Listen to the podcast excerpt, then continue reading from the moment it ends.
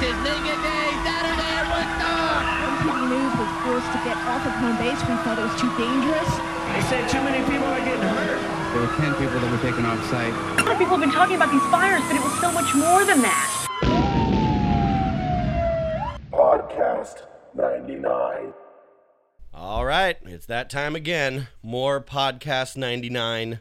I'm Ryan Lichten here with Parks Miller.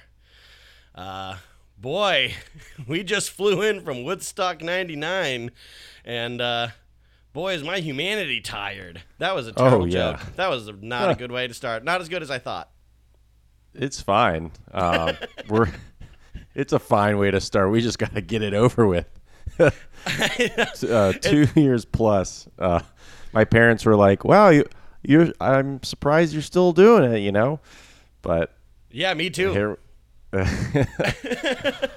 um, this I is is this too. the last one for real? This is not the last one. No, we No, we're gonna. This, this is the right, last kind of jokes about it. Yeah, this is like well, and it'll never be the last one. You know, there's always gonna Mm-hmm. be fucking something else, or like someone like we'll finally get the email from Fred Durst or something.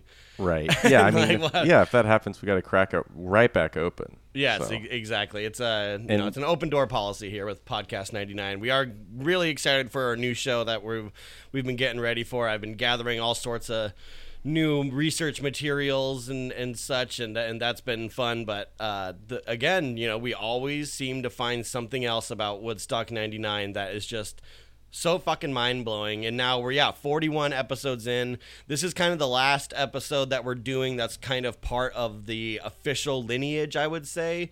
Um, we're going to be talking about the media backlash and fallout afterwards, and kind of the damage control that was done. So there's going to be tons and tons of quotes from people that played and were involved that we're going to be going through. Uh, we also have some uh, interesting, fun factoids, but after this, I think for our final episode, you know, this whole series we've been talking about best and worst dressed and best in show and worst and all, all that stuff. So we're probably going to do like some kind of Woodstock 99 awards show. Oh, yeah. ki- kind of mm-hmm. deal and then give our, our Jerry Springer final thoughts, you know, on the on the whole deal. Right, because I remember I remember way back when when you were talking you were gushing about the singer of Oleander, because Yeah. that popped back up I think in a oh, text yeah. or something, Yeah. and yeah. I was like, damn Oleander, and I was like, I'm having an, a like flashback moment, but that shouldn't even be happening because we literally talked an hour about that band like a year ago. But here I am being like, yeah, remember that Oleander, and then I just remembered you had the, you really liked the way he was dressed. I well, I, okay. I still thought I still was think that's really on. funny. It oh, was it was early early on on. That's not a good excuse. It was early in the fest. Actually, dude, no, I had an epiphany the, the other night. Uh, and, and you know the reason why we bring up Oleander is because uh, you know who we started this show with our, our, our buddy Josh. He found an Oleander CD and was like, "Dudes, check it out." And uh, I was just wondering if it still slaps, you know, like like it used to. But I somehow the other night I'm up late and I'm just letting YouTube play. I'm fucking around on my phone or whatever, and the Bush set comes on because my YouTube fucking Is suggested ruined. views is It's only. Woodstock. Yeah, yeah. and so it's, it starts playing Bush, and I gotta say, man, like it was better than I remember. Oh That- no, this That's is all I'll say about now. it. This is we're already like revisionist of our own assessment of Woodstock No, '99. no, Like, it- you know, I- maybe we were a little mean to Bush. Well, we were a little really mean to a lot We of fucking bands, but Yeah, that's mhm. that's you know again that's the Maybe way that just- we get through it. Maybe you've just seen it so much that you can't, you can no longer distinguish what's good or bad anymore. Like Right, there's just like- something familiar to you about it, so you probably have a positive connotation by watching Bush's set. There, nothing can surprise you, and you've also it's like you've burnt your taste buds out. You nothing Right. you, you have to question anything you like from here on out. D- That's it's good or not. absolutely true. Oh my god, and that reigns so true in the new show Culture Dumps too, because it's like, why am I reading my third book about Beanie Babies right now? Yeah. like you know what I mean? It's it's really skews, but no, it, it was it wasn't as as truly bad as I remember, but I still stand by everything I say. Uh, but no, Bush, it was it was like I was like, you know what? This was a good headlining act for the first day. Like this makes sense, but also it was like five in the morning, so you know. Just take it, t- take it You for were what it, you were thinking differently. E- e- that, yeah. Exactly. He might have the best uh, best dressed no shirt. He you know he Yeah. looked like a a sweet uh, Olympic candidate of some sort, just a, a golden boy. Yeah, So- no, yeah, yeah. He, he he was like a specimen. He looked like someone like remember in like uh in Dune how Sting played like the bad boy prince. I've I've seen like the yeah I've ne- I haven't actually watched that movie, Like- but I'm very familiar with Sting in it. Yeah. Okay, yeah. I feel like Gavin Rossdale could be like like in sci-fi movies. Uh, like, yeah. Yeah. You know, it's kind of like a super, super alien kind of deal. But, anyways, so yeah, this episode is all about the media coverage post Woodstock, as well as its lasting legacy in the memory of those involved and those who watched it all unfold. But before we get into that, we've talked a lot about how in between the acts during the downtime they would you know sometimes play music through the speakers or what have you and a lot of the times they would have a celebrity guest come up and do like a little thing or come up and introduce a band or or something along those lines and that's that footage is kind of hard to find because a lot of the full sets that we find on YouTube and such are just the set but as time goes on, more and more of these clips are popping up, and we found out that the now very famous talk show host, uh, SNL alumni Jimmy Fallon, was actually at Woodstock 99 and performed on stage, on the main stage, in between some bands. And he actually said he went to 94 too, but just as Yeah. a guy. It's that's crazy. And I mean, how did you find this? Because this is very Clicking around. out there. I was, Just I was, clicking. I- yeah, that's was, your YouTube feed now. It's working for you. You know, yeah. it's Yeah, like that's crazy. algorithm.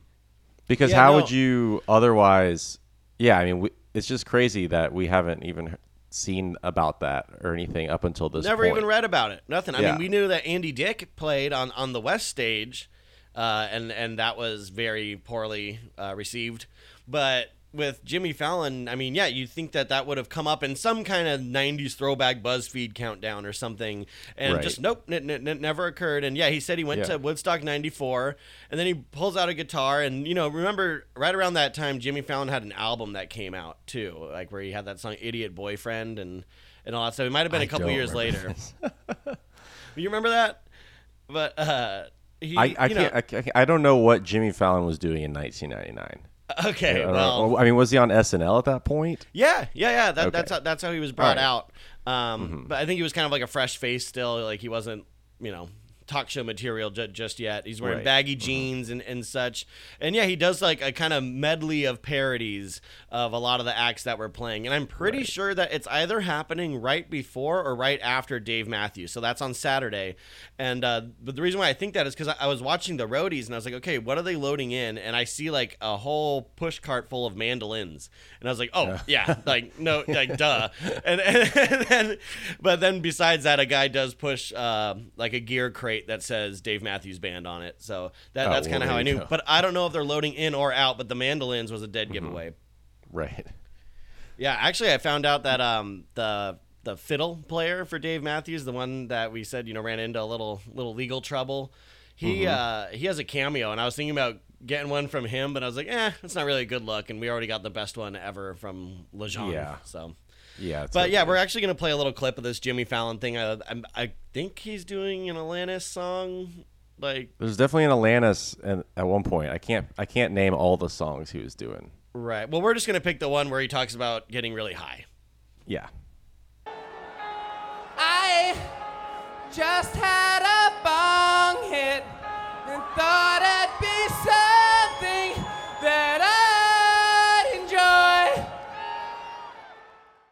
classic.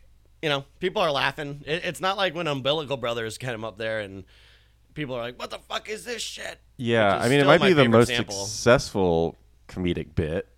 I mean, of the few we've seen. Yeah. I mean, also no, that definitely. that was another thing that was pretty big. You had like Adam Sandler made a an album, and so the kind of the schleppy white guy with the the With acoustic guitar.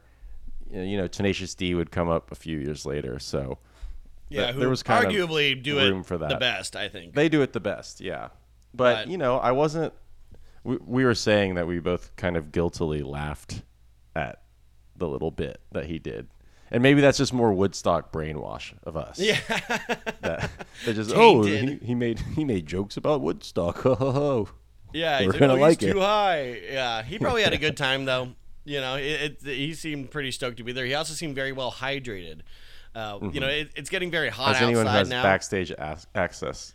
Is. Right. Yes. So- Of of course. One thing about doing this show is it makes me thirsty as fuck because all we talk about is water.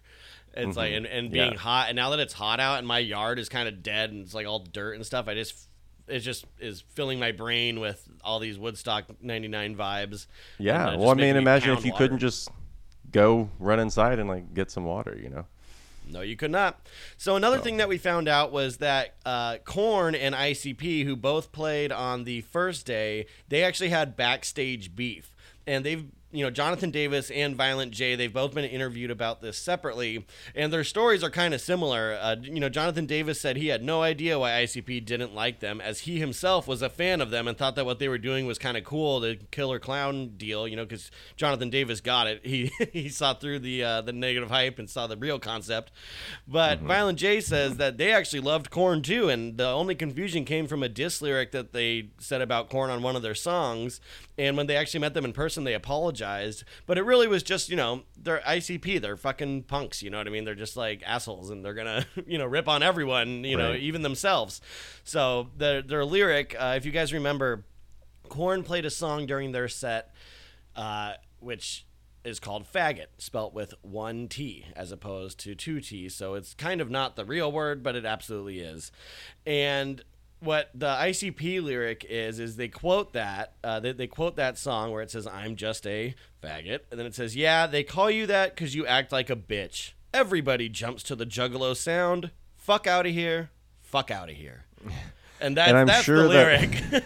and it's really I'm sure that that rhymes at some point later Yeah. on. There's a rhyme there. There's no rhyme in the verse you said, but I bet that they, I bet their delivery was really good, and it was, and you know, but Well, also, Um, you know, that song, that Korn song is so serious and it's about, Mm-hmm. you know, like extreme bullying and being suicidal and I'm going to, you know, if I'm being called this in in high school, I'm this forever and it's this really kind of pity self-loathing deal and like ICP's just like, "Yeah, you little bitch." yeah, they're kind of being the bullies that he's yeah, talking about. exactly.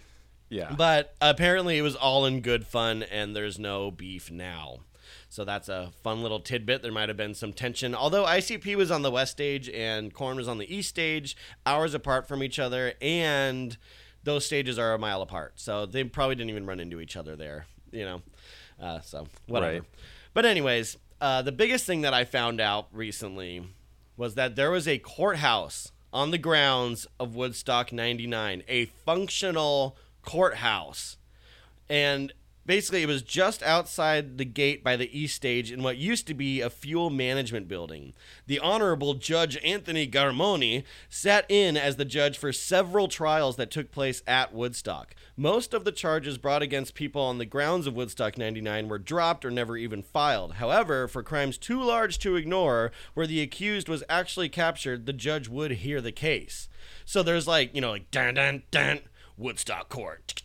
Yeah. Like that's what I'm picturing, and it's just like some like sunburnt, like fried dude with like a puka shell necklace, like standing Yeah. before the judge. It was crazy because, like, like I told you in the our Patreon episode at, at the gathering at the Juggalos, there was there was the Juggalo Justice. There was a court there that kind of Right. resembled a, I don't know, a Mark Twain story, a turn of the century thing. And I mean, the worst crime you could commit at Juggalo Justice was not being a good enough homie to one another. And that's And, a uh, huge crime, though. Yeah, so if you say you're going to hang out with your friend, you better do it, or you could literally get tarred and feathered. Yeah, or you face the judge. Well, we're talking about things a little bit more intense than not being a good enough homie. Uh, one of the trials involved a 24 year old man named Mark Schachter who was caught Saturday night destroying an ATM. Now, by Saturday, Judge Garamone had handled 18 cases and was surprised by how few arrests there actually were. But by Sunday afternoon, the number would almost double. So it's just like a landslide Saturday night. And it's because of the eye of the storm. That's kind of when everything happens. That three band slaughterhouse, Limp Bizkit, Rage, and Metallica. Everything starts going crazy after that. Um, not necessarily because of the music, but everything was just mounting up, and it just Yeah. so happened to be break stuff time. But now, how how did this happen? Because I can't imagine that this judge volunteered for this gig, right? Like I, I kind of imagine judges being uh, somewhat pampered. You know, they you know they have a pretty high esteem have in our society, and it seems like they would kind of be like, oh, I, I want to try and do it my way as much as possible, or at least have my own seat that I like in the air conditioned courthouse or whatever I like. So Yeah. who, how did this guy get stuck here in Woodstock? And then you're, it seems like you have to rapid fire even faster than normal be dealing with cases. It right kinda like a and, and again he was just he was just writing off a lot of them like if they caught someone wasted leaving like on the grounds or if someone like pulled up or was driving through the parking lot and they were shit faced which kept happening uh duh but like he would just kind of give him a ticket you know what i mean like he wasn't really Yeah.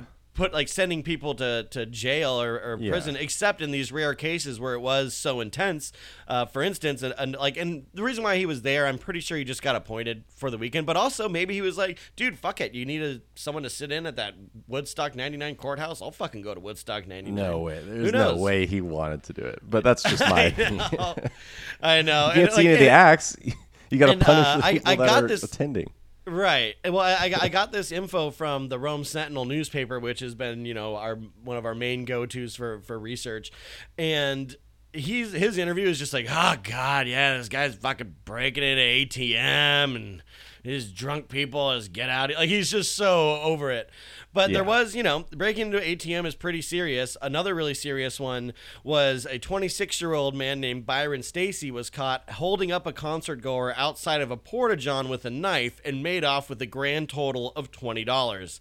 Uh, also, there was two young boys in a stolen car that got busted. They were trying to steal a car, I believe, from the parking lot. And a man who was unnamed in the paper was caught assaulting a woman in her tent. Those are the crimes that would put you before a judge in the fuel management building of Griffiss Air Force Base during Woodstock 99 and have you sent to jail. And yeah, it's just fascinating that like there's it really was its own working fully functional city. Fully functional is up to debate, but Right. it was yeah. No, I'm Yeah, but I'm absolutely. I'm also very curious about things like that. Just these little bits where it's completely off the beaten path, but there's still I mean, just what kind of conversations went down? And yeah, what other hilarious like if there was just some video of that, how funny that would be. Like you said, Again, the image dude, I would watch just that show. completely just burnt out guy, you know, just being before a judge Yeah. at Woodstock. Exactly. And yeah, And and, like you get a ticket A, and it's just a still go to the tank. rave. Yeah. Yeah, and I mean, I'm, I'm, you know, it's, I'm guessing that guy wasn't there 24 hours, like on call. I'm sure that the, you know, during the rave, they're just like, fuck it, like just let so all that so let's go. say like Friday night, you know, it's like two in the morning and you get, you know, you get a ticket or arrested and then like you have to, like, well, your court appearance is uh, Saturday morning at seven. And you- you well, good. I'm not gonna miss anyone. Wake up playing. again. Yeah. You know, fuck it. So, a brief rundown of day three. You know, we, we saw a lot of really kind of mellower acts. It really seemed like they were trying to tone it down. You know, it started with, you know, Mike Ness, and then you had, you know, Elvis Costello and Jewel and a, a, a lot of softer things, of course, ending with Red Hot Chili Peppers, which which got a little gnarly. But you know, I think the the gnarliest pocket on the third day was the Wild Wild West stage deal, where it was Sevendust, Collective Soul, and Godsmack but even then wasn't really that crazy. You could really feel the exhaustion that everyone was experiencing during this.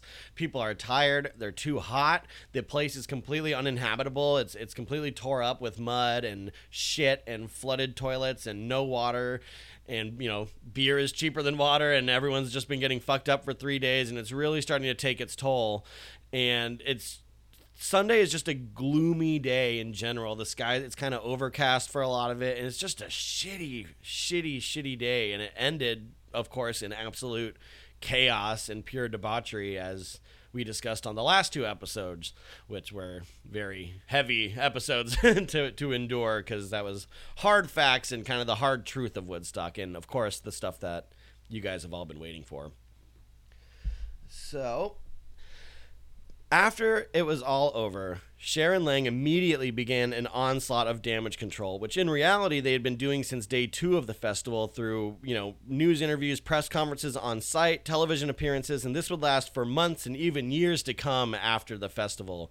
But while it was still happening, they were having to answer to reporters about the lack of sanitation and, and toilets and water and, you know, how many people were going to the medic tent and all that kind of stuff. And then, of course, after the Limp Bizkit set, when people really started tearing apart wood and the peace wall and all that, then they had to do damage control for that. So they've already been on this press circuit protecting the image of Woodstock before it even went really bad. And now it's Right. gone completely to shit. So Scher, John Scher, you know, he's kind of been our our man in the tower, like evil evil daddy of the of the two main promoters even though we did find out that there was a third promoter, but he's kind of been off in the the shadows. So The, maybe he the was a real shadowy guy. yeah, yeah. The smoking little bit- man. Yeah. Experience Ossie Kilkenny with some experience in uh, de- having some shady dealings with you know mega popular acts. Like Right. too. Right. And, you know, Lang, I mean, there, there's two schools of thought on why the media was kind of handled the way it was. Because you would see John Scher on TV tons and tons of times after this. Michael Lang rarely talks about Woodstock 99. And when he does, he gently glosses over the fact that there was a huge riot and tons of sexual assaults and just an overall bad time for many of those who went. Of course, a, you know, time of the life for many others that went. But that that goes for anything, you know. There's always going to be the people that had a good time and the people that had a bad time, but the people that had a bad time at Woodstock '99 had the worst time. It was a really bad time. And so Lang always just glosses over that and he goes, "Oh yeah, it's unfortunate what happened, but you know, some we, we were trying to do a good thing and blah blah." blah. Whereas Scher's like, Right. "I think there's just some knucklehead kids out there." Like he's just always shooting it down. And the two schools of thought uh, on on why Lang seemed to bow out of the media circus that Woodstock '99 had become, while Scher lunged to the position to be ringmaster, is that one, Scher was just overall a more boisterous character. Uh, he was a legendary concert and venue promoter. He had the experience and the success to back himself up under pressure. Whereas Lang, who was also a legendary promoter, lacked the experience to properly defend Woodstock Ventures, as every Woodstock had its dark side. And even furthermore, his original concert, the Miami Pop Festival, was also a disaster. So while it had the reputation, it's kind of like. Um, like old school punk rock or something like these old like when you talk about 1977 punk rock these shows are legendary but if you were there you'd be like this sucks You know? like it's dirty it stinks everyone's smoking Yeah. like you know what i mean Right, like right. so it's kind of that thing where it's just been so you know galvanized and and so I idealized you know in in history that we see Woodstock as this beautiful thing no matter how terrible it was but really I mean that's all that Lang had to rest on whereas Scher was way more you know apt at jumping Right. at the You- issue and yeah. tackling it you could say Lang kind of struck gold, and Yes. of course, I'm and not to belittle, you know, the career he's had in that sense, but he is kind of known for doing this one big thing, Woodstock, whereas someone like John Scher is probably just honestly probably put in way more time overall, and Right. just putting in way more, much more of like a career of like I got to do this every single day kind of thing, and not necessarily having that one big event that would put you in a status that you know an actual name. I mean, how many names of concert promoters do you even know on average? And I bet that I would be willing to guess people would know Michael Lang's name. Right, and, and just if not, they would know. Woodstock. You know what I mean? Right. The the Woodstock name was is such a, a heavy hitting thing. I mean, honestly, it, it's funny because not so much now. I mean, it's I feel like there's just a new generation of people that remember Woodstock '99, and it's that you know people are kind of starting to the cracks are starting to show in the uh, porcelain face of Woodstock, but you know, be- besides that, the, the other explanation was that Scher was was furious and so quick to cover up any wrongdoing on the part of the promoters and producers to the extent of blowing off certain happenings as just straight up rumors or hearsay, uh, while Lang was just completely humiliated and saddened by the outcome of his biggest event yet that he just kind of seemed to fade away in the smoke. Whereas, again, you know, Ossie Kilkenny, not there around at all. Haven't really seen any any uh, clips or sound bites from him talking about the aftermath. You pretty much only see Scher, and he's usually pretty pissed. Um, Right. I have seen clips, for instance, if you go, uh, if you're a subscriber to our Patreon, thank you if you are. even on the lowest tier, we, we put up links to, you know, videos that we find interesting and then, you know, clips that we talk about on the show. And I put up a documentary I found that VH1 put out about the biggest concert disasters. And when they talk about Woodstock 99, which is considered to be the number one worst concert disaster on their on this particular list, uh, John Scher is like fully admitting he's like, yeah, we messed up. You know, he's like, but like, what do you want us to do? Give like, you know, he's like, have water every hundred feet. We couldn't do that. He's like, it's the fucking the idiot kids that broke them, which is kind of true. But like, you right. know, well, it's like he he takes he takes some blame, but he's still got plenty of blame to pass around as yes. well. Yes, and it, and it and it only gets more bizarre with him. I mean, at one point, uh, I believe it was either either Rolling Stone or Spin. One of them that there was a story with John Scher, and he kind of blamed. He kind of said that there was like agent provocateurs that were like at Woodstock '99, like with the like with the pure intention of just destroying it. Oh well, is- that, that's a narrative we've been hearing a lot of recently. Yes, too. no, absolutely. Yeah. It's, it's it's very topical, but you know, and who's to say? Yeah, maybe. I mean, you know, the whole like profit stock, corporate stock graffiti that you saw and stuff. It kind of speaks true to a group that would, you know. Plan be like, no, we're gonna fucking destroy this commercial thing, but that's not what happened. Like that's that's way too grandiose and and would mean, be way and- too insane.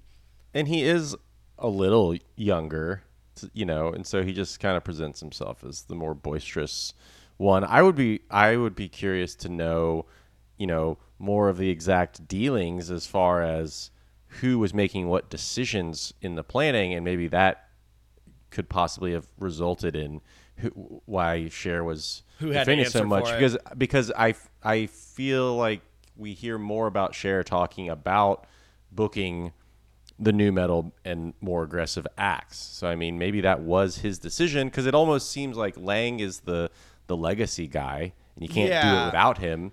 And then maybe Scher is the guy that's like, yeah, no, gotta get the the Limp Bizkits and Korn. You, know, this is what the kids are into, kind of thing. We gotta appeal to Right. this MTV. And so I- maybe he maybe I it's agree. more of his skin in it, and that's why he's because Yeah, a lot totally of the agree. criticism was about the planning, and then it was about the aggression of certain acts. Yes, and I, I feel like, you know, maybe it was a thing where John Scher was like, oh well, like let's get the Woodstock guy, let's do a Woodstock. You know, I mean, I don't know who presented the idea to whom, but yeah, I mean, from everything I've read, John Scher really did seem to have more of a, a hands-on kind of deal with it, whereas, you know, Lang is trying to get kid stock organized in the parking lot. You know, and and just walking around and talking about the peace Right. wall and riding around in a golf cart, whereas Yeah. Scher is like having to fucking answer for shit. And we have uh, some pretty uh, interesting, juicy quotes from, from Scher that we'll get to. Right. But and, as- and as- actually, I do, yeah. oh, Sorry, no, no, there was go, one. no, go ahead. Yeah, one other thing is just I was reading about this too, and again, maybe just speaks to more Scher in terms of just someone who's day in day out got to do this thing as opposed to a legacy protecting type of entity. But there's this magazine, Pollstar magazine, that is kind of a music industry uh, magazine, and I saw this thing where in the year 2000, Pollstar magazine named John Scher as promoter of the year. So I mean, this is this is you know uh, less than a year after Woodstock and that disaster, and he's still kind of getting awards for it. So Again, he had the his- success his to back it up. tenacity. Yeah. hmm He had a long career filled and filled with you know very successful ventures and concerts and you know music moments. Whereas you know Lang did too, but it's because it's Woodstock. So you know if you have Yeah. one Woodstock, that's worth thirty years of everything Right. else. Right. And, and that's that's kind of the, the the deal. But as one could imagine, anyone involved with Woodstock '99 was approached for interviews or insights into what really happened. Uh, we have. You know, we- we've compiled here some of our favorite quotes that we've dug up from newspapers, magazines, and news clips. A lot of them are from artists. You know, the, the big thing, of course, was that you know some people say the music was to blame and the artist choice, and then others say it was the way it was run. We know it's just like a perfect gumbo of all this stuff. But uh, Sheryl Crow, who you know, she had a, a set on the first day. She was the the queen of day one, as we know. Each day had had their own queen. She was not happy with Woodstock '99 at all. So uh, we have we have a couple juicy ones from her. She said. I don't know if these kids haven't been raised to have pride in themselves, but I've just never seen that kind of anger in an audience. I think the implications of it are more than it just being about kids coming together for the weekend for a rock show. I think it's how they feel about their situation. And my question is, what made them so mad? I just thought it very demoralizing. I would absolutely not play Woodstock again. Then, when she left the festival, she returned home and tuned into pay per view to watch the rest of it. And she had this to say about what she saw. The pay per view cameras were on the naked woman three fourths of the time and only showing music one fourth of the time. I've never watched TV and saw so many women completely nude dancing in front of the camera. There were topless girls on guys' shoulders who were constantly getting groped. These kids were out of control. I also had a sense of conflicting feelings. You had these women who were being groped, and they were doing nothing to stop it. And you had women, porn shaved, dancing for the cameras. The message that was coming across in the music was self loathing, and that's what the kids were there to hear. And I felt like I was a fish out of water. From watching on TV, I kept thinking there had to be deaths and rapes. And if there were only four, that's incredible. When she says only four, she's of course referencing the four, you know, r- reported rapes by that time. You know, of course there'd be a, a Yep. total of That eight we talked about. Yeah. from what we've seen, but four were And actually, you know, very, very intense, heavy duty, life altering crimes. Uh, she also exclaimed how awful she felt about her set and how it was all due to the crowd. She said, Within the second song, I thought about walking off. I've never been in a situation where people were throwing mud and fecal matter from the latrines at the stage. It was happening to everybody, not just me. People were out there just flipping me off. I thought, let me get off this stage so these kids can see DMX and Offspring. But they treated them the same way. Uh, by the way, folks, Yeah. pay per view. If you were going to order Woodstock '99 on pay per view, it was about thirty dollars a day, twenty nine ninety five, or you could get the whole weekend for fifty nine ninety five. Just in case you were wondering what Sheryl Crow paid to watch the concert that she had just played.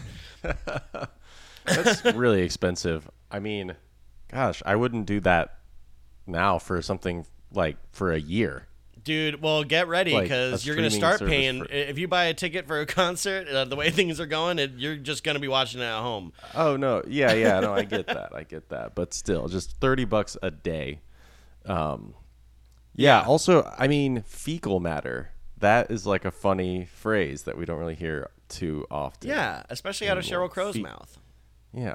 Fecal But you know, she has she has a lot and porn shaved. I thought that that was a funny. Yeah, porn shaved. I mean, That's an I guess one. ever. I think we all know what she means. It's just uh hadn't thought of it phrased. Yeah, she put it in my way. head though. Like I'm not seeing it like in like a sexual porn way. I'm just like textbook But well, vagina. It's when you think of the like the the naked models on the top of the truck. And Yeah, like- oh, that's yeah, definitely it's who like she was the, talking the girls about. gone wild, like Playboy look. yeah, and that's that's That for sure who she was talking about. at the time. Uh, if you Yeah. guys remember during Guster, uh, when we were talking about Guster at the end, there's like what we found out, I believe, was a, a radio station, and they had, you know, we th- we were making jokes. We thought it was a food stand, we thought it was this, we thought it was that, but it was a radio station, and they had hired strippers basically to get up on top and just get naked and dance, and that kind of influenced other women to get up there and get naked and dance, and you can kind of tell who the hired guns were and, and who who the hired guns weren't. But that's what Sheryl Crow was talking about. Uh, now we have uh, Kid Rock, uh, Parks, if you will. Ooh, Kid Rock. All right. So, uh, in his response to the allegations of sexual assaults at Woodstock 99, these guys just don't always show the kind of respect they should. The ladies will show their breasts, in keeping with the free spirit of our shows, and the guys will get out of control and start grabbing them, which is not at all cool. I've started having to tell them from the stage don't grab the chicks. If a girl wants to walk around naked, she should be able to do so without some idiot treating her like a rag. Don't grab the chicks. Hey, man, don't grab the chicks. So, I mean, Kid Rock said this. Is what Yes. I guess he said it. I guess he's. Yeah, well, you know. I you don't know. be- Is this You could be it- not the coolest dude, uh, and still, you know, have a glimmer of hope of not being a total piece of shit, like in, in you, you know. But you know, that's also 1999. He had a long time to grow. He was a, he was a new new face on the scene. But yeah, so you know, he, but and he's saying that yeah, even at his concerts, like he would, you know, besides Woodstock, he would see stuff like that going on and would address it. But I gotta say, uh, when we were watching his set, uh, which was a Legends episode, uh, didn't really I didn't really hear him say "Don't grab the chicks" too much. No, I didn't really hear him say that, but I did hear him uh, tell tell that that bitch that he put his balls in her mouth. and I do remember he had a song about having sex with someone and then telling everyone he knew about it. Yes, yeah, I remember that. So I remember him saying that Monica Lewinsky was a hoe.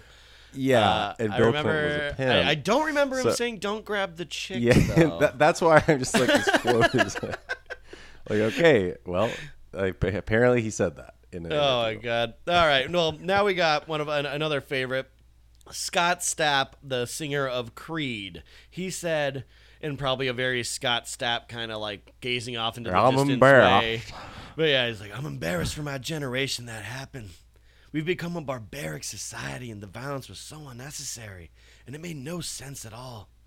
It's sad to think that people had to ruin the festival for others. But you know, it's a little simple little, little Yeah, quote there, kinda but like some some Creed lyrics. he, he's know? yeah, yes, simple and effective, just like Creed lyrics. Yeah. Uh, the the next one though, and, and this is from a band that yes, we were particularly harsh on, and it was so funny because I was driving the other day and some Everclear came on the radio, and I was like bopping along, and I was like, God damn it, like you you like Everclear, God damn it. yeah, yeah. but we have a, a, a quote here from Art Alexakis from Everclear. Okay.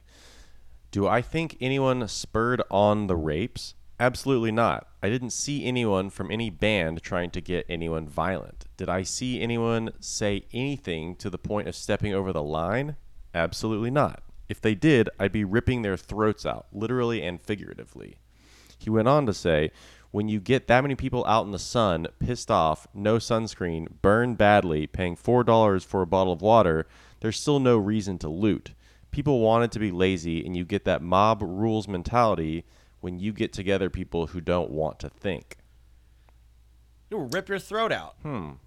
So, I mean, that's that's a there's a lot going on in that quote. I mean, I guess I'm just the first line. Do I think anyone spurred on the race? Oh, I mean, I guess he's referring to.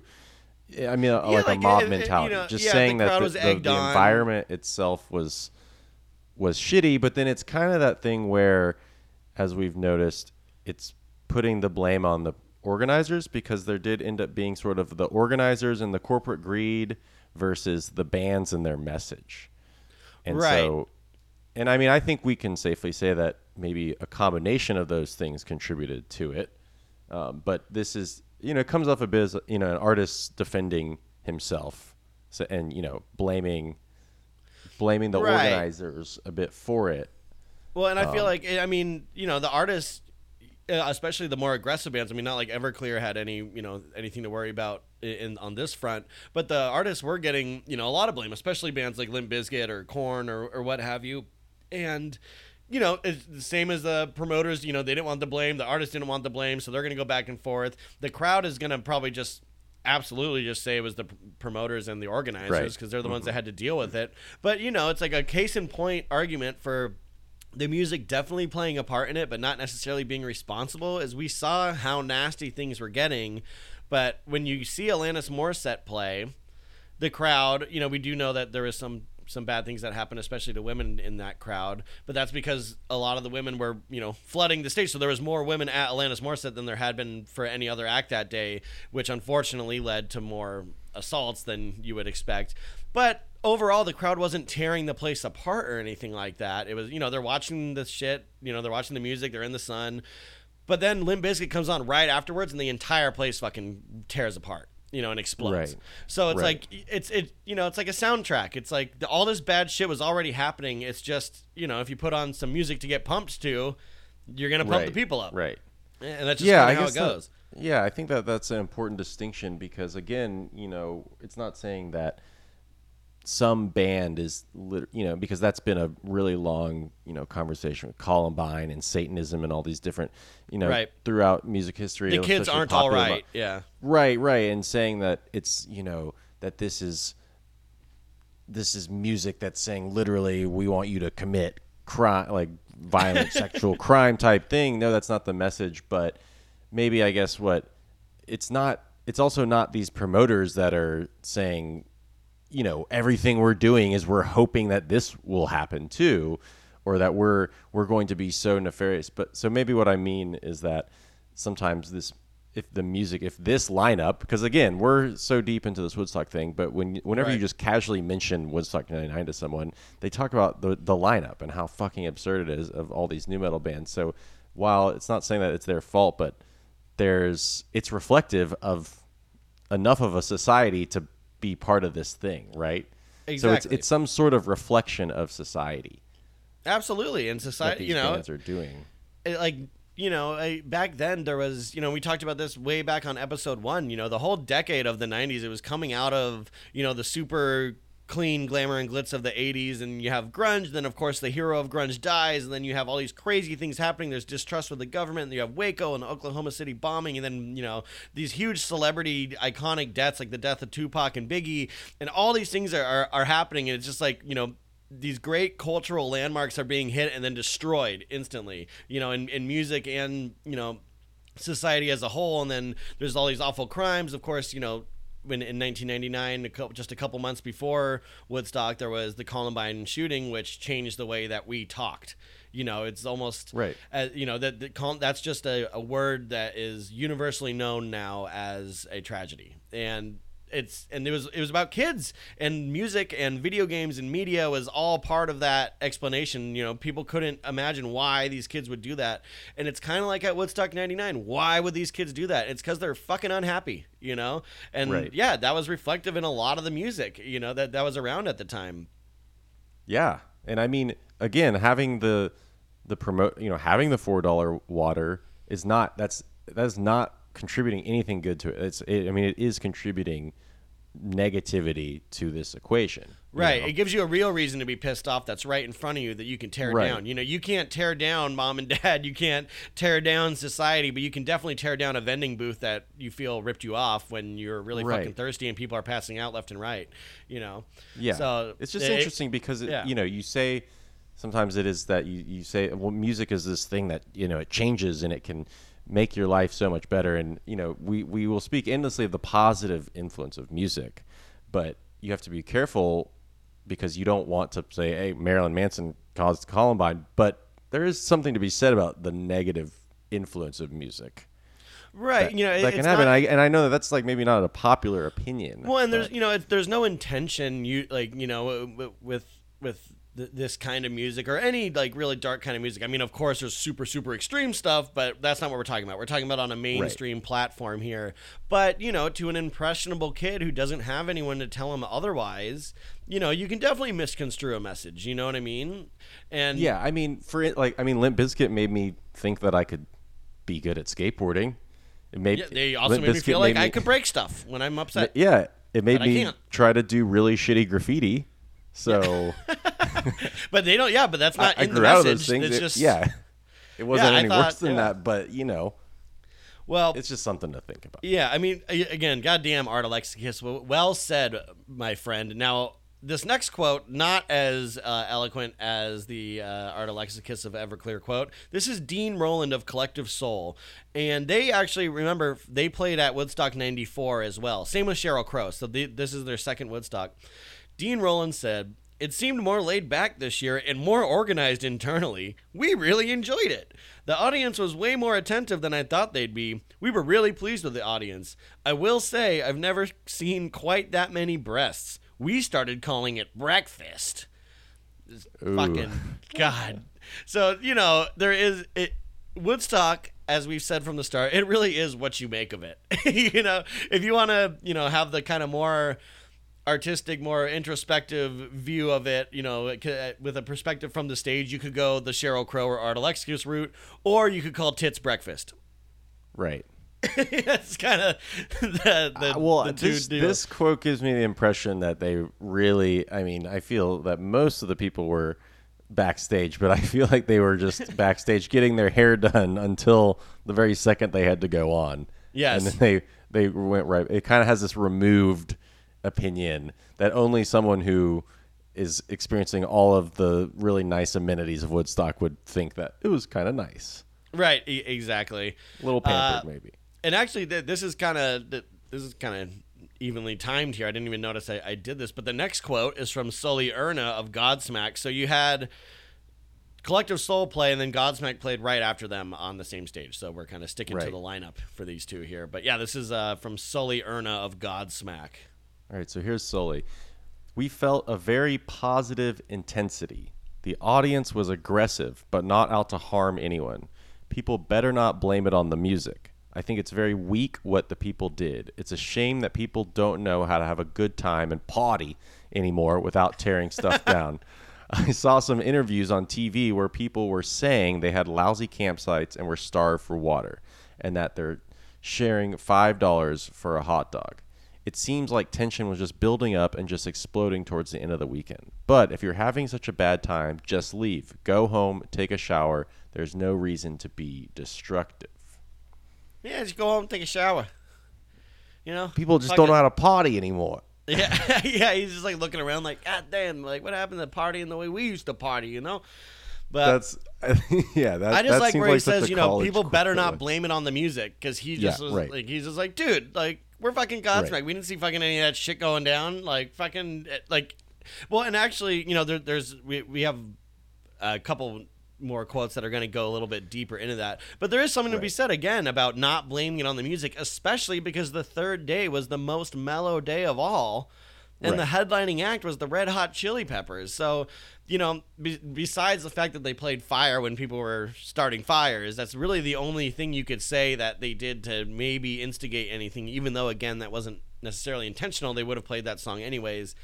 But it's it's not the music, and at least, at the very least, it's not just the music, is the point right, that we're right. trying to and make. again, and that's not, and yeah, to what I was saying earlier, it's you know, I mean, because all I've listened to songs of you know all sorts of subject matter, and it can be pretty vile, fucked up, despicable shit, and you know, I'm, I don't know, some like insane like black metal, death metal lyrics that right. are really really messed up. And it's like yeah do it. That's what you want to write about you know that i that's cool. So uh i guess it's just that i think that there was just especially at this moment there's like a really heightened you know from all the artists like and i like tom morello too just people it's it's can be really easy to say that the Right. music caused it where you're like no the music can be a reflection of negativity but like you are not just like sitting and listening to this one album and it's like kill your parents kind of thing you Which is what my dad thought every fucking album I wanted when I was a kid was gonna say. right like no it's not like to be that. literally, he would say, "Is this like, gonna say like kill your parents and stab your dog with a fork?" Literally, what he would say over and over and over. right, yeah. right. right. And no, I mentioned so that, mu- I I mean, music can, ha- yeah, music can influence you, but you, it's not gonna. You can't have it that simple, especially given all the other elements that talked Right. And Yeah. you know, again, there was the artist uh, Push Monkey who played on the emerging artist stage, and he said it really good too. You know, we, we mentioned this in another episode where he's like, "Dude, we just played Ozzfest, where all the bands are the gnarliest bands in the world, and this didn't happen." You know, so there you go, case in point. Um, th- this person, is, they they were just listed in the in Billboard magazine as an unidentified artist manager. They didn't want to give their name, but their quote was so good that even though we didn't have the name, I wanted to include it. He said, if you got cops saying that that kind of behavior is okay, pretty soon we're base animals. You throw alcohol and drugs on top of that, you've got a fucking disaster. Dude, it's Lord of the Flies. It's a BF Skinner experiment in survival of the fittest. Chicks were just getting fucking thrashed. I've never seen a situation where girls should be afraid. It was just gnarly. Can you imagine being a fucking girl and all that? Unfucking believable. Spoken like a true artist manager, like showbiz Right. guy. Yeah, Unfucking believable. yeah, But yeah, I mean, you know, just you know, can you imagine being a girl in that? Like, you know, and obviously, you know, just the context clues and the way that this guy talks, you can tell he's kind of a a, a burly, kind of manly, kind of maybe machismo type dude. And for someone that with that kind of mentality to look out in the crowd and be like, "Fuck, can you imagine being a girl in that?" Like, it really kind of lends credence to the terrifying nature of the whole festival, really. right. Um, but that leads us to uh, an attendee Karen Marcello, she was uh, quoted in the Rome Sentinel. She was 22 years old. She said that guys in general were getting real pushy to girls who were alone. I was afraid to leave my cluster of friends for more than a few minutes at a time. So you couldn't even go take a piss and like meet up at you know the fucking hot dog stand without worrying that something was going to happen to you, you know. And what we did learn was that yeah, people were getting pulled into porta potties and, and being assaulted, and that's fucking absolutely terrifying. So you know, just that kind of offhanded, you know, because I'm sure that many, many, many of the girls there had could have had a quote almost identical to that, but it just it's just nice to have one for real, you know, that we have a name to, to put to it. And yeah, more, you know, afraid to leave my cluster of friends for more than a few minutes at a time. I mean, even for a song, you didn't want to be separate from your group.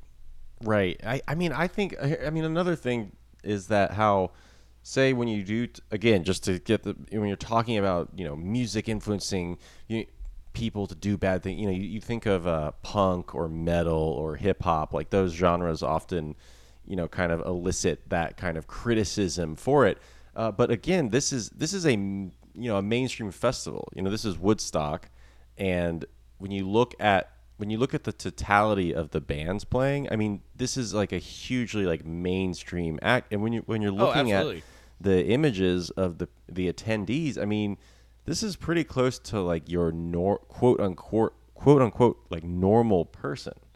So to keep that in mind and considering with what has all gone down and all the bad shit that transpired, you know, when it's like, no, this isn't like some motorcycle gang or whatever image stereotypical Right. image. Like this this is like your son or whatever. Like this is your your high school buddy, spring break.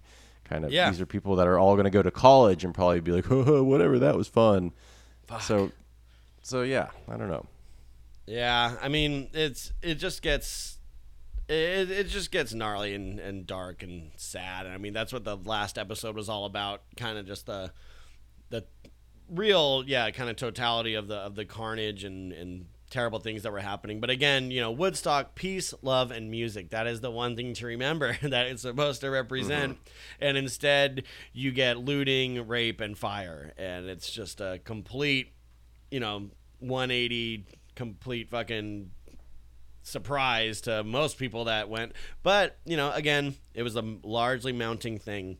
I Uh, guess we if, have it, if it if it was as simple as uh, say Fyre Fest, where it's like, well, the guy just like was created. You know, like when you look at the yeah Fyre Fest everyone thing, off yeah. yeah, you knew it was gonna be a disaster, and it's pretty simple when you watch the documentary how this is gonna be, but not so much with Woodstock.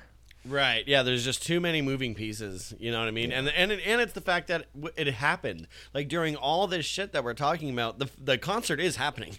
you know what I mean? So like it seems like there's like the concert part and then the other part, but it's all one big thing occurring at once. Um, and and this kind of I, I like this coming up here. Uh, Peter Mensch, he was the co-manager of Metallica, and he managed the Bruce Hornsby group, and he managed the Red Hot Chili Peppers. So this guy is the manager of two of the headlining acts of the festival, and uh, one of my personal favorites, the Bruce Hornsby group. Uh, amazing, amazing piano. But it, it's it's just wild that this guy, you know, th- these are two heavy duty bands under his belt. And what he said about the whole thing, he said, I watched a little bit of Limp Bizkit and Rage Against the Machine, and it was mostly guys. There were a few women there. I didn't have any concerns. I didn't feel that in any way, shape, or form that people in front of the stage were being overcrowded. Nothing in the least struck me as being dangerous. Uh, that's crazy because those crowds anyone can see, even from the comfort of your own home. It's like almost uncomfortable. Uh, In regards to the fires breaking out on Sunday evening, he told the press that we had left the building. The other stuff, like the looting and fires, just doesn't make any sense to me. If after a show of Jewel, Creed, and Red Hot Chili Peppers, people decide to break things, how can you say it's the music? Fucking exactly, Mr. Mensch. Right. That's that's the point we're trying to make. You can't say it's the music when the worst, most memorable, notorious things that happened happened after Jewel, Creed, and Red Hot Chili Peppers. True. It's just not that Yeah. kind of music. It's the culture.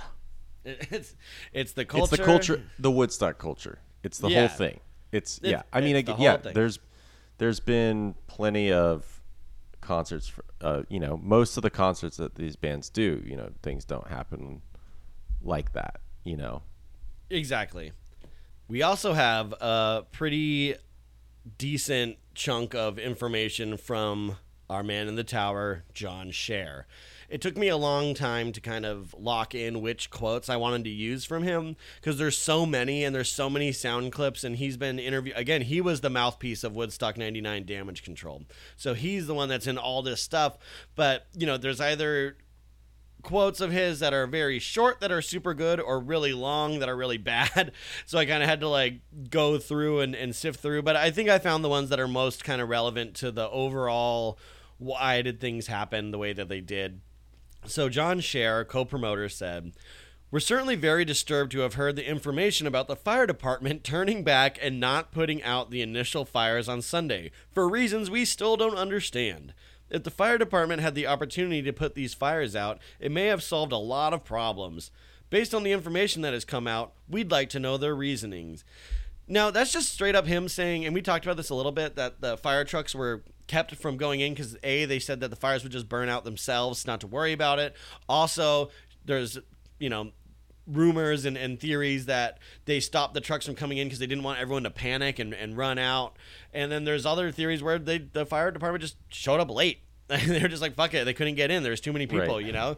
And people Yeah. were people were climbing up on the fire trucks when they're driving through and getting all unruly because the fire trucks came. The police and like the riot squads they didn't until much later, until about an hour after all this Right. uh, after the fire started. But I love that he's you know al- already placing the blame on a the Right. fucking fire department. yeah, and I mean if and if that decision, you know, that could have been a decision possibly on on Scher as far as uh, no, it's going to burn himself out or you know, Yeah, maybe I- maybe hold back because you don't want to alarm. I mean, I guess if it's if it's a decision about you know people not wanting them to freak out, that sounds like a you know a promoter's decision, you know. Right. But if it's the Right, fire yeah. department saying it's going to You know burn out, I, mean bet that they, I bet they didn't let them in. I, I, I bet they said it wasn't that big of a deal, and they and they kept the firefighters from coming in just to yeah. not have that on their record, you know. Uh, but one of the main criticisms of the festival was that the lineup included so many heavy or aggressive bands. And Scher and Lang always maintained that the lineup reflected who they thought young people would want to see the most, and it was not a conscious effort to create a rowdy or dangerous environment. When asked about Saturday's lineup, Scher said, and now this is good. Scher said, I got a little too hung up, too excited about what I'm calling the battle of the bands. In hindsight, I did take into account that they'd play off each other, but I didn't take into account how that would affect the audience. So he's like, yeah, the bands are going to amp each other up because they're all going to try and outdo one another. But he's like, but I didn't realize that the people were going to get more and more stoked. It's like, you fucking idiot. But, like, but so, so there's that. And it's well documented that the eye of the storm, in most people's opinions, was the notorious Limp Bizkit set, particularly when they played their song Break Stuff. When Scher was asked about this set, he told Billboard magazine this I wasn't there when people started tearing stuff down. I got called on the radio, and by the time I got back, it was resolved. Some wayward fans started to dismantle some of the wooden barricades that surrounded the mixing position, and it scared the technician. And for some reason I'm still not clear on, he decided to turn off the PA. By the time I got there, the PA was up and they were playing again. It was probably off for a minute or so, but it was off at a crucial time. So that explains the the big sound flub that Limp Bizkit had when Fred Durst Right. couldn't hear himself, and he says, "What's going on with the mic? Fucking mic's Right. not working," and they can't hear each other, and he can't you know hear anything. And he's asking the crowd, "Can you hear me? No, no." It's because yeah, when the crowd started tearing apart what we call the Alamo, because it had that sign that said the Right. Alamo, it was the mixing tower within the middle of the East Stage crowd. The guy was just like, "Fuck this," and just like turned like pulled the plug basically to stop the music, hoping that it would calm everyone down. But really, it just made everyone pissed. Right.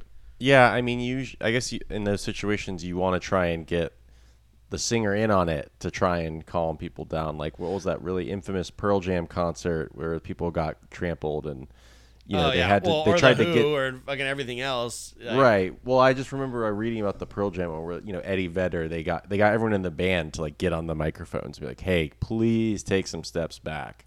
You know, Right. If, if you can act, if you can get the people that they're there to see involved in it, you know. But with, Well, and they with had, Bizkit, you it's like you're like, well, what, why the fuck is my mic not working? And you're get Well, no. Remember, he, he also did he also did say because the guy came up and talked to him, and he said that they want me to tell you guys to mellow out, and he's like, I don't want you Oh, to right. mellow out, but I don't want you guys to hurt each other. Right, So it's basically like, no, like keep breaking shit because that's not hurting each other. Like that's that's how those kids took it because they're fucking barbaric idiots. Right, But, but you- I, I, I like those. I like those quotes, and I like that we finally found out the mystery of at least one technical difficulty. there's definitely a good 10 minutes of that concert removed from the, the pay-per-view because I did I found a like a fan shot clip of the Limp Bizkit concert and that whole time when he's trying to crowd surf on the plywood it takes like 10 minutes and it's Yeah, just like, it's not a quick deal. No. yeah, it's so dumb. Um, but also, I mean, classic Scher again, like promoter knowing his liability. So even in this quote, just saying, "I wasn't there when this happened," and the PA Right. was turned off. I don't know why that. You know, it's Reasons I don't political. know. Yeah, the fire really- department for reasons unknown to me. The PA guy for reasons I still don't understand. It's like, yeah, it's like if he was in control of the fire hoses and the PA and everything, it would have gone just fine. But for reasons he doesn't understand, the people, that, yeah, it's out of Yeah. control and just. But I also- displacement. He did also call Fred Durst just. I think the quote was that idiot front man from Limp Bizkit or that idiot singer. So my god And it's like for what like wha- whatever but no yeah we we know that Scher uh really dropped the ball on this one Scher and Lang really really Yeah. flubbed up i i, I, I want to include kilkenny when i start talking about the the things but again he's the smoking man he's just kind of there You know, sure, we but not know- not making it better. right not making it better yeah surely not Probably making it about Probably like better. telling him how to. Hey, this is how we can make more money, cut more corners. You know. Ex- yes, exactly. Um, now, this next bit, where we're going to play a sample. Now, we might have played this on the show before. We definitely showed it at our live event. Uh, for those of you that went, thank you. And for those of you that would like to see it, we put the video up on our Patreon of us doing the whole like 90 minute show that, that we do and we, and we showed this clip but we're going to play it for you now. This is at the vmas the, the beastie boys were winning I, I, it was either a, a like a lifetime achievement award like or it was just a, an award for, for best video of the year. I, I, I i'm not sure it doesn't have what they're they're winning when they come up it just kind of cuts to the chase. But adam Horovitz aka Ad Rock, he took the the time and kind of took the the opportunity with, with that many people there, especially in the industry and everyone watching at home, to address some of the problems at Woodstock '99. And I thought it was kind of a cool thing because they were not involved in any way with Woodstock, and he f- took it upon himself as one of the biggest, you know, stars in music to say something about it. I read in the news and heard from my friends all about the sexual assaults and the rapes that went down at Woodstock 99. and made me feel really sad and angry. Okay? Are you all there? Okay. You all remember that? Woodstock? What happened? Well, I was thinking, why should I just feel mad about it and not do anything about it? And I think we can do something about it. As musicians. Now I'm talking to all the musicians here. Thank you, Johnny Boss. All the musicians here. I think we can talk to the promoters and make sure that they're doing something about the safety of all the girls and the women that come to our shows.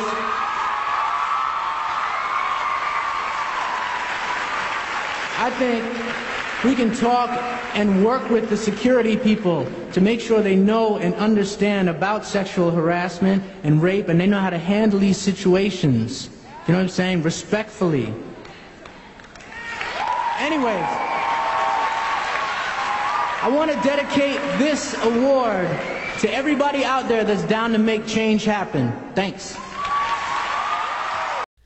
Yeah, I, I don't know. I, I think that's fucking some stand up shit, and the Beastie Boys will always be some of the coolest motherfuckers on the planet to me. So there's that. Totally. Yeah, love the Beastie Boys. All right, and we just have one more here. Uh, Parks, why, why don't you go ahead and, and, and tackle this one? This this one we, we include in our live event too because we feel like it just kind of it, it's a perfect kind of final thought. It's not our final thought, but it, it really does kind of sum everything up pretty nicely. Yeah, uh, Steve Berlin from Los Lobos. Uh, This is the first generation that's been branded their whole lives. They've been identified as a market opportunity since they took their first breath. And when you take those people and tell them this is going to be culturally and historically important and it turns out to be another commercial, I'd probably get pretty pissed off too. Genius. So, really, yeah, really well that- said. I, possibly the most well said sum up quote from any artist that played.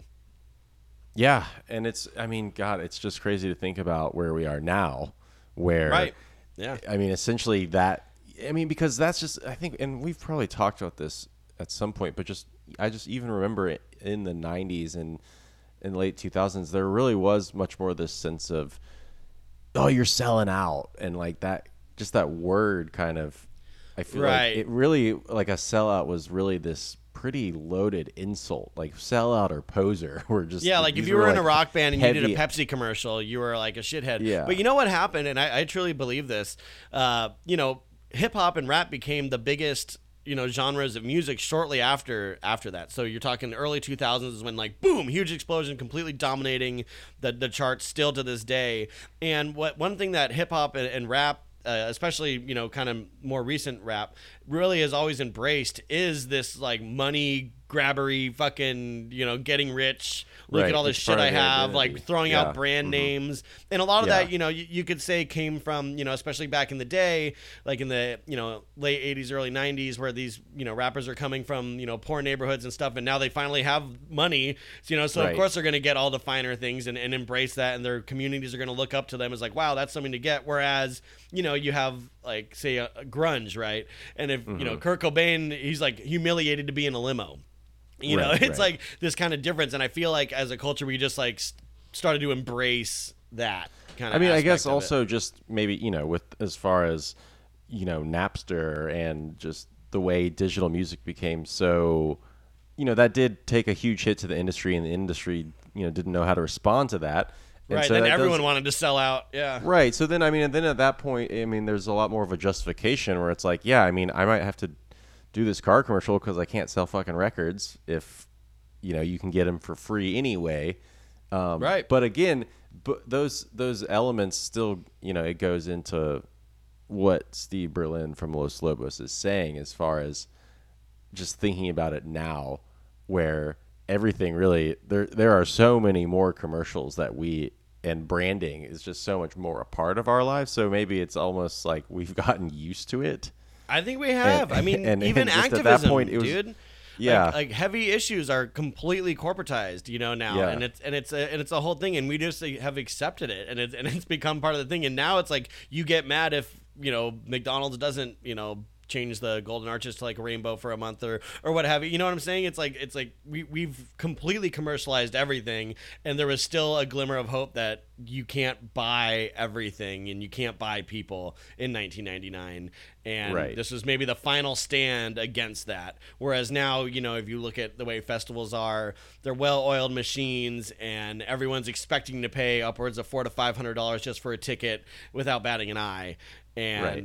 You know that that's what they want. They want to go to the you know Red Bull energy tent and fucking like all that shit. You know what I mean? Whereas back then it didn't exist like that. So the idea of having a Pepsi logo right next to the Woodstock bird on a cup really rubbed people the wrong way. Whereas now that's just commonplace. Right. And and I mean, you know, optimistically, it's I I'm agreeing with what he's saying, and it you know it's saying that this is kind of this new era, Uh, this new generation, people who are who are completely branded their entire lives. But then also cynically, pessimistically, it's like well, Woodstock kind of helped create that Absolutely. you know in this in the 60s and like this idea of the the hippie and like i mean really that stuff was existing then too because this whole concept of a hippie really became like a highly marketable concept Yeah, and don't get you it know, just twisted. became- yeah because know- really by you know when you really look at the hippie movement and by the early 70s i mean you've got half people are jesus freaks half of them are like addicted to heroin.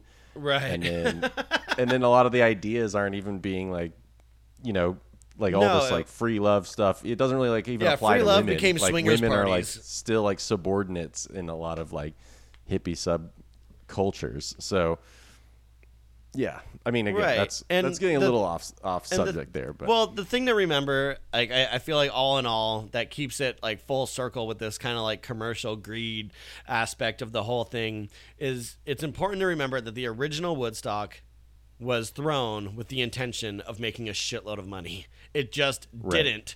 And that's where the legend of it being this great free loving fucking you know, hippy dippy, everyone come and have a good time and, you know, help each other out and pass down the big bag of granola down the line and make sure you're taking care of your brothers and sisters. That just happened because everyone was fucking, you know, there was no resources. It was a disaster. They had to help each other or they would fucking die.